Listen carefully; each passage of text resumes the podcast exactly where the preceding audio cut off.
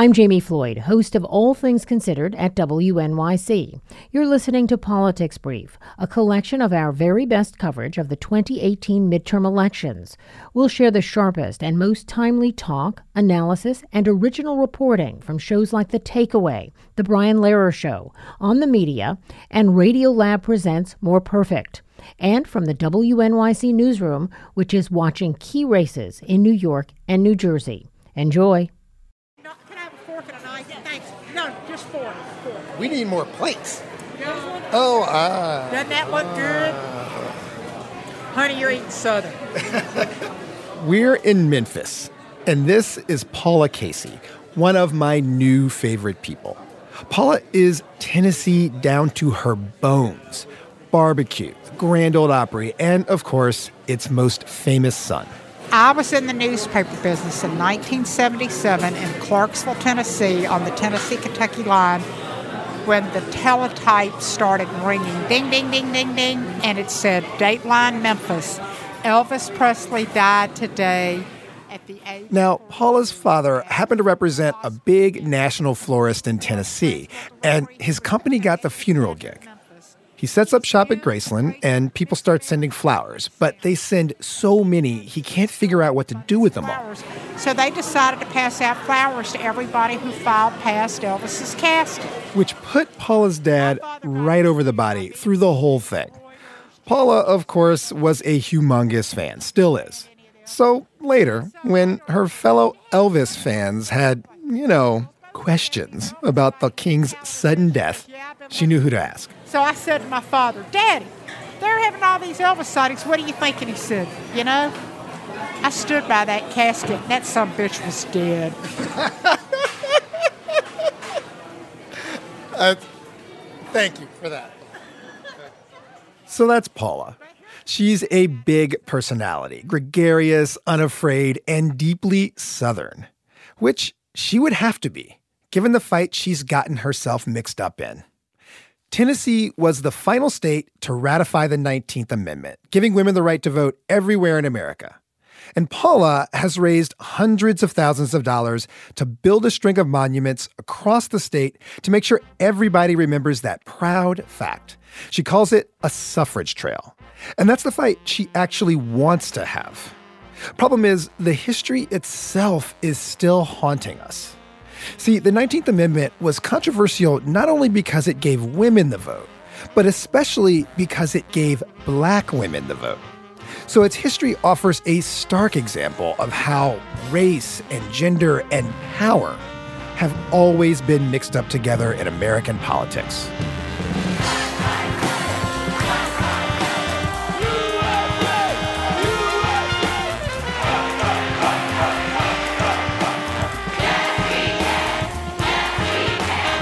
I'm Kai Wright. This is the United States of Anxiety, Gender, Power, and the Midterm Elections. And in this episode, the pedestal. Before Paula took us out for barbecue and Elvis nostalgia, she took us by the spot she wants for her suffrage trail here in Memphis. And we want this location. And I'm going to park on the side so we can walk the park, okay? Great. I want y'all to get some sense of it. Right in the center of downtown, perched above the banks of the Mississippi River. It's all going to go right here. Right in this Th- square This will be here. the plaza, and we may have to pour some more concrete. I'll know that later. He wants a landscape architect and a contractor, so I tell him. Paula's like a kid at an amusement park as she paces around explaining what she's got in mind. If- if there's five or six busts outside, and then we're going to have etchings of the glass with the LED light. We're going to have 13 or 14 people, and it's going to be called. She wants it all done by 2020, in time for the centennial celebration of women's suffrage. But there's one big hurdle. Okay, so down here is the statue that will be removed. The Sons of the Confederate Veterans, bless their hearts, they filed an appeal. The, the Chancellor in Nashville ruled in favor of Memphis. This park was once known as Confederate Park, and a monument to Jefferson Davis presided over it for decades, right up until last year, when, in the aftermath of Charlottesville, Memphis began to take down its Confederate iconography. These statues no longer represent who we are as a modern, diverse city with momentum. Paula won the right to use the newly opened space for her suffrage trail. But Confederate preservationists have challenged that decision. It's a complicated dispute, but essentially, they say the city violated Tennessee's historic preservation law. They're probably taking the Supreme Court, which means they're under a stay, so nothing can happen with this park unless the judge lifts the stay. And so when we visited this summer, the park was just stuck in time.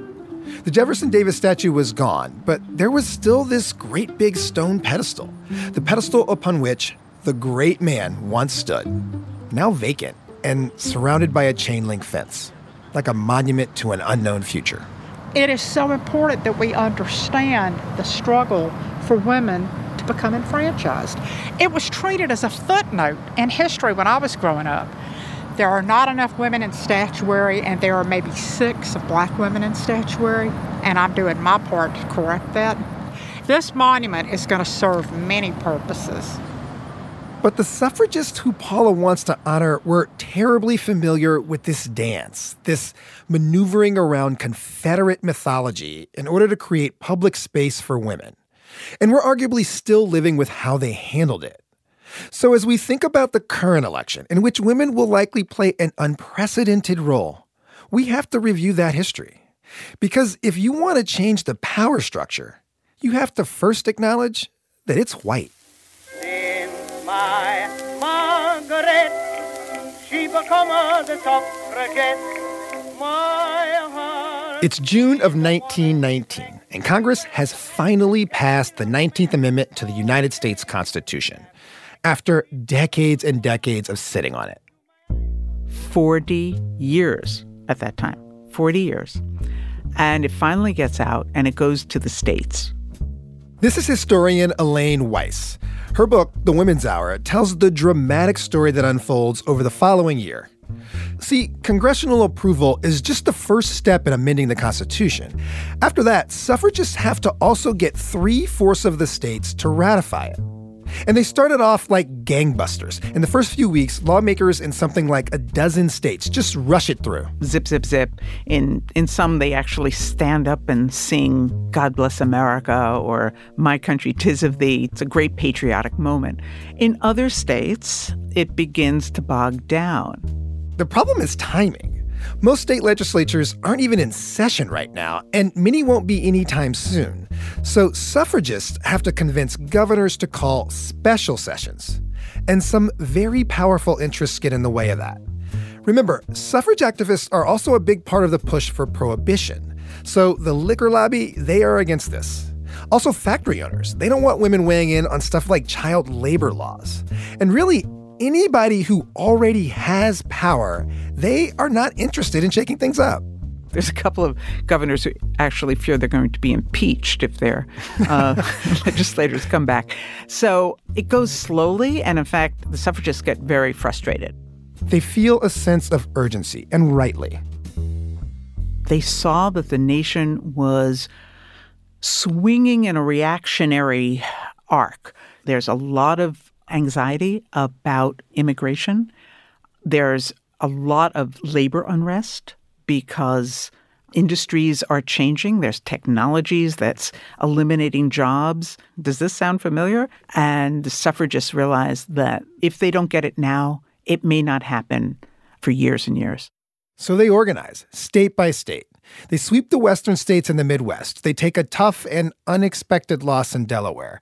But by summer of 1920, they have 35 states, just one short of victory. And looking at the political map, all roads point to Tennessee. It's clear that the final showdown will have to be in the South. So, in July of 1920, the world descends on Nashville. Hear the tramp of their feet as they come down the street. Gee, those girlies look. They come from all over press and lobbyists, party operatives, and movement strategists.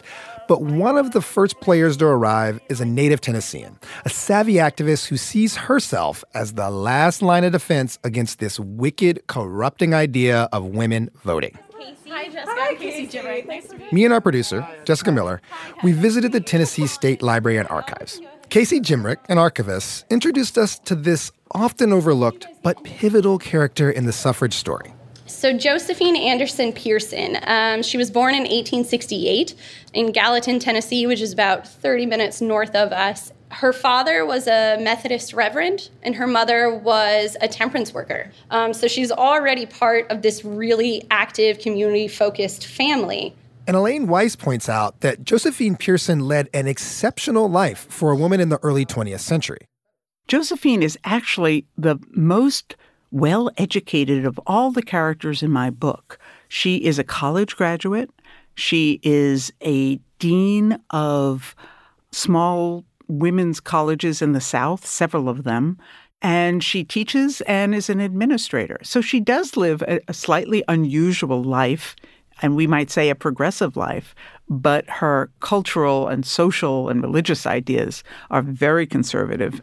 And in her unpublished memoirs, which we have here at the Library and Archives, uh, she says that her mom, Amanda Caroline, essentially gave her this deathbed vow to never let suffrage invade their native state of Tennessee. And if it did, would she fight it in the name of her mother and father? And Josephine pledges to her mother she'll do that. She kisses her brow to. Um, seal this vow, and she takes on the mantle of an anti suffragist. And listen, for at least some people, this probably begs a big question. Why would these two women, one of them highly educated, the other a lifelong activist, why would they be so committed to their own disenfranchisement? Because for both of them, there is something much larger at stake. For Josephine and her mom, this was about pedestals, like the one Paula Casey is still trying to maneuver around in Memphis. You know, we were indoctrinated. People from outside the South don't understand how that indoctrination worked. And the Daughters of the Confederacy, to their credit, understood how to write history. So you gotta remember, the Southern power structure had spent a whole generation since the Civil War, all of Pearson's life, trying to restore its authority decades of vigilante violence and legal wrangling and myth making about the dignity and the valor of men who had been barbarous traitors. You're a woman sending a soldier to his death with a beautiful memory. Scarlett, kiss me. Kiss me once. It had all paid off. And by 1920, the North had left the South to govern its black population as it saw fit. But now, after all of that, along comes this business of women voting. And Josephine Pearson understood the unique danger that idea posed for white supremacy. A lot of the women who were part of the anti suffrage movement, including Josephine Pearson, um, have ties to this also late 19th century movement for the memory of the Confederacy, the lost cause. Josephine Pearson's a big part of this. That's next. You're listening to the Politics Brief podcast. We'll be back after a quick break.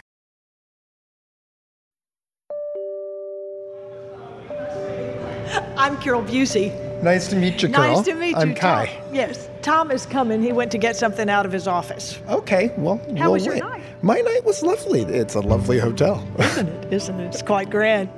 The Hermitage Hotel. It is a truly stunning property, completed in 1910 as a beacon of modernity.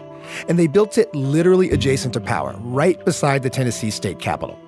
So, of course, it was here in August of 1920 where all of the players gathered in the huge ornate lobby of the Hermitage Hotel. This hotel ultimately was filled with these mystery men. They were anti suffrage lobbyists. They had been in every state where the ratification of the 19th Amendment had been denied. Carol Bucy is the official county historian.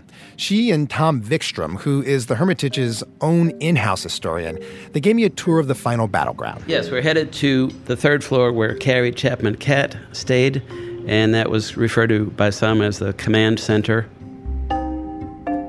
Okay, so Carrie Chapman Catt, she is a big player in this drama. She's the big fish, the veteran political operative, groomed by Susan B. Anthony to take over the suffrage movement. And she comes swooping into Tennessee. She goes county to county, meeting with legislators and counting votes before setting up shop at the Hermitage. But right away, she realizes what she's up against. By all accounts, Miss Pearson was a force to be reckoned with. Josephine Pearson has fixed it so Carrie Catt can't even be seen in public. She's tagged her all over town as a northern carpetbagger, which is a deeply resonant slur, and it essentially turns Catt's expertise into a liability. And for six weeks, Catt is stuck running the campaign from behind the scenes in her hotel room. It was hot and humid. Nashville is notoriously humid in August, and there was no air conditioning, so you had to keep your windows open, and it was a sweltering summer for Mrs. Catt.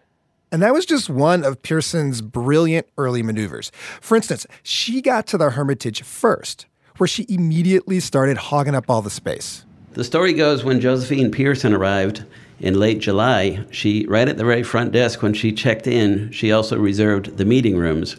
All of the rooms. She just booked out all the available space. And then she turned those rooms into an exhibition of suffrage depravity. She laid out a series of artifacts and pamphlets that were meant to reveal the suffragists as anti Christian, anti family, and most of all, anti white. The whole exhibit is best summed up by an old photograph we stumbled upon while touring the Hermitage. So you would go this way to the dining room, this way to the lobby, and so you come in. Oh, goodness. Okay, so describe what we're looking at here. This picture is the anti suffrage headquarters here at the Hermitage Hotel. And I think it's very interesting to note uh, how posed this picture was and just the symbolism here a, a woman with a Confederate flag proudly waving, an old Confederate general, presumably, or an officer. Everybody seemed to be a colonel in the Confederate Army by 1920, uh, has been trotted out. And uh, the old guy's sitting in a wheelchair, staring straight ahead into the camera. Josephine is standing to one side of him. She's got her hand resting on his back in an unmistakably maternal gesture. And her head's sort of cocked at something in the distance, almost like a dare. Her colleague stands on the other side of the chair, waving the Confederate battle flag. So we're fighting the Civil War during this whole whole um, summer of 1920. Elaine Weiss again. There was a lot of rhetoric and propaganda distributed in Tennessee at this time that says this is going to bring back Reconstruction. It's going to bring back the horrors of white people not being able to be in control of their society. Because if the 19th Amendment gave all women the right to vote, that included black women. And as controversial as giving white women the vote, because it would take them out of their sphere, giving black women the vote in the southern states was just deemed unacceptable. This is a bright line. Black women, as voters, present a very real threat to the balance of power in America. And this is not just a rhetorical point. Casey Jimrick showed us two documents in Josephine Pearson's papers that really illustrate why. One of them quantifies the demographic nightmare that women's suffrage would mean for the South. It points to a census table with the voting age population of all 13 states listed by race and by gender. And they've got the actual math here they do. Let's let's let me see if we can break down this actual math. So they're so they're saying in Tennessee, it shows that if you're counting only men, white people have a comfortable majority throughout the South. But when you add women, the margin narrows by a lot. In fact, in two states, South Carolina and Mississippi, women's suffrage puts white voters fully in the minority. And that's just the states. The document also points out that whites will lose their majority in 200 southern counties. 200! You can just hear how horrifying this idea is to the anti suffragists when you read their flyer. Even if every white woman went to the polls, which she will not, the Negro vote would be doubled, or more than doubled, while the white vote could not possibly be doubled. We'll be outnumbered by our former slaves. Pearson circulated this document all summer, leaving copies on legislators' desks, handing them out at the Capitol, and at the bottom of the page, the flyer invited readers to the Hermitage Hotel to see, quote, original copies of three force bills.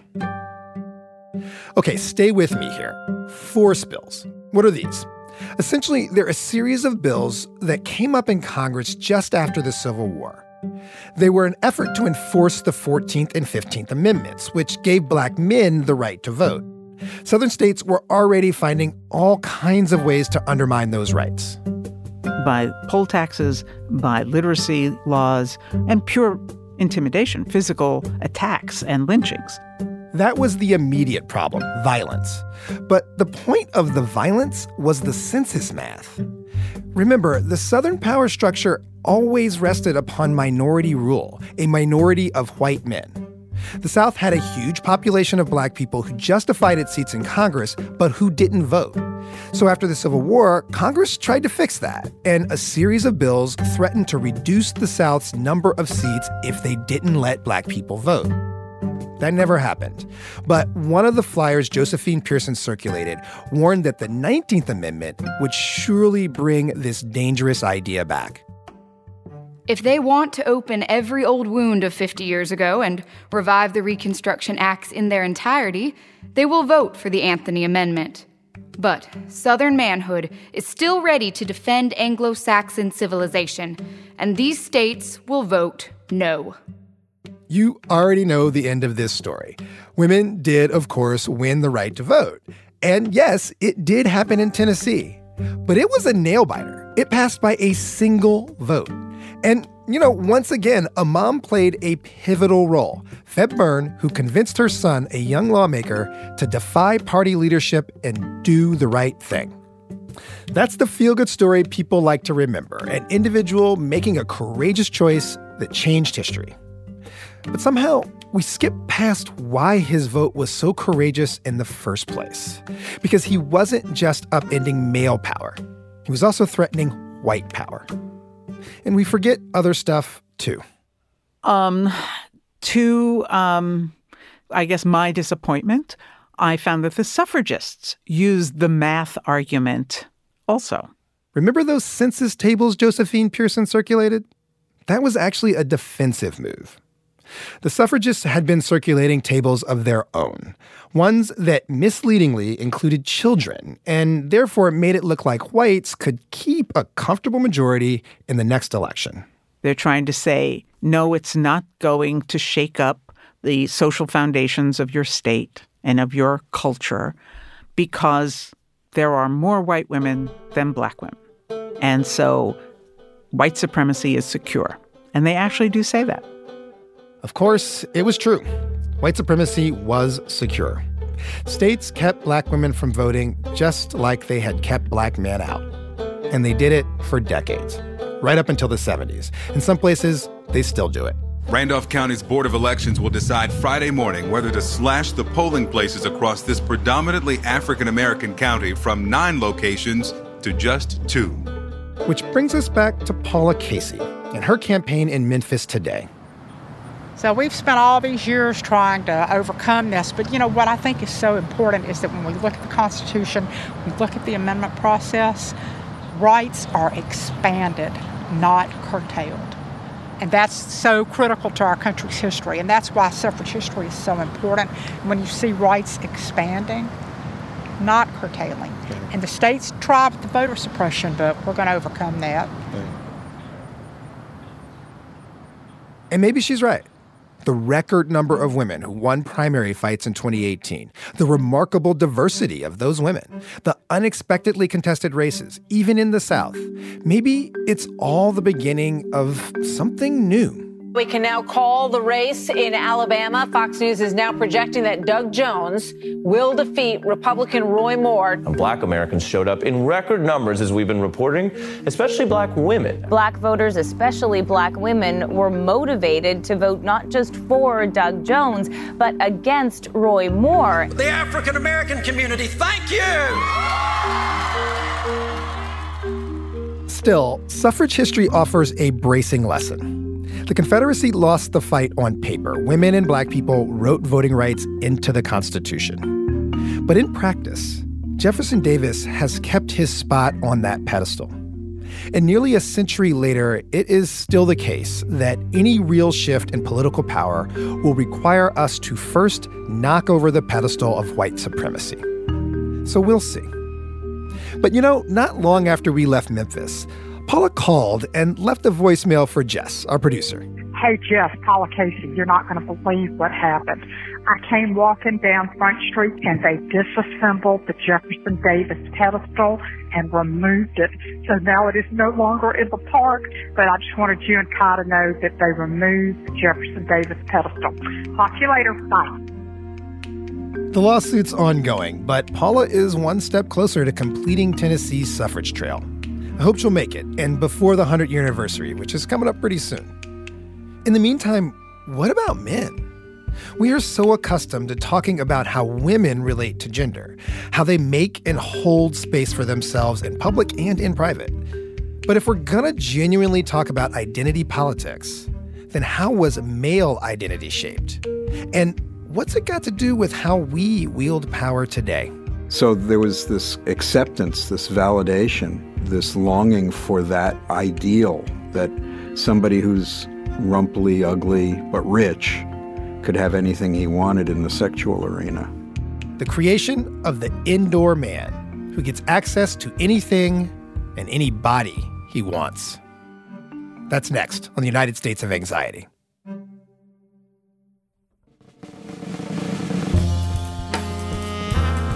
United States of Anxiety is a production of WNYC Studios and the newsroom of WNYC. This episode was reported by me and our producer, Jessica Miller.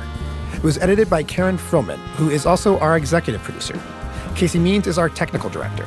Our theme music was written by Hannis Brown and performed by the Attleboro Brass Band. Thanks to our intern, Allison Light, for her dramatic readings of anti suffragists. Andy Lanset is our archivist. Our team also includes Amanda Aronczyk, Mary Harris, Christopher Johnson, Kaari Pitkin, Courtney Stein, and Christopher Worth. Jim Schachter is Vice President of News for WNYC, and I'm Kai Wright. Thanks for listening. The United States of Anxiety is supported in part by the Economic Hardship Reporting Project. Additional support for WNYC's election coverage is provided by Emerson Collective, the New York Community Trust, and New York Public Radio trustee Dr. Mary White.